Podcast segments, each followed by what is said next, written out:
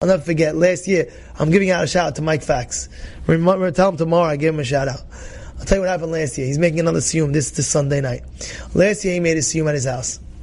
Okay, I get to his house, and the siyum is, is, is gavaldic, it's amazing. He comes, Rabbi, come over here. So what, what do you got? He shows me a a wine selection, you know, like the, the wine, uh, the wine, um, wine, not a wine, it's not a cellar. It's like a fridge. What is it called? Wine fridge. Well, that's what it's called, wine fridge? Cooler. Cooler? I don't know. Whatever. But but it wasn't like the small ones. It was literally from from uh, from ceiling to floor. It was a very big one. I said, Mike, what is this? He says, this is where all my wines are. I was like, oh, wow.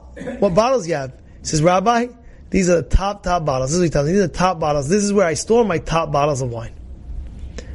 So I was like, wow, that's so nice. So why'd you bring me here? He's like, because... in your honor, I want you to pick whichever bottle you want, and that's what I'm going to open up. That's what he tells me. So one guy was there, and he heard that.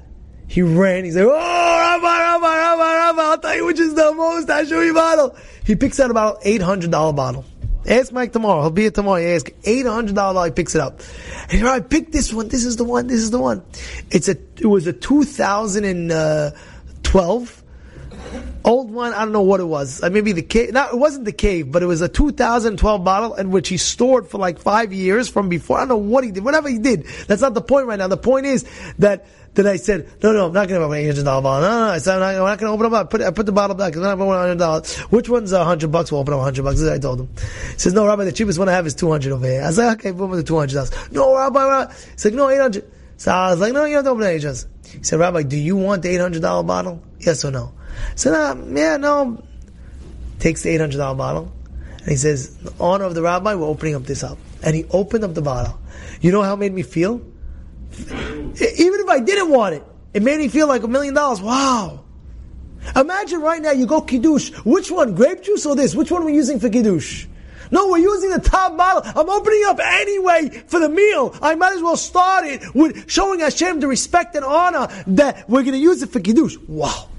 This is already next level. Next level. You understand what's going on? You understand what's going on? This is the way we have to conduct our life. Shabbat comes. What are you wearing for Shabbat? How do you look on Shabbat? You got to look spick and span, nice. Not a dirty shirt. Not an ugly shirt. Not a wrinkled shirt.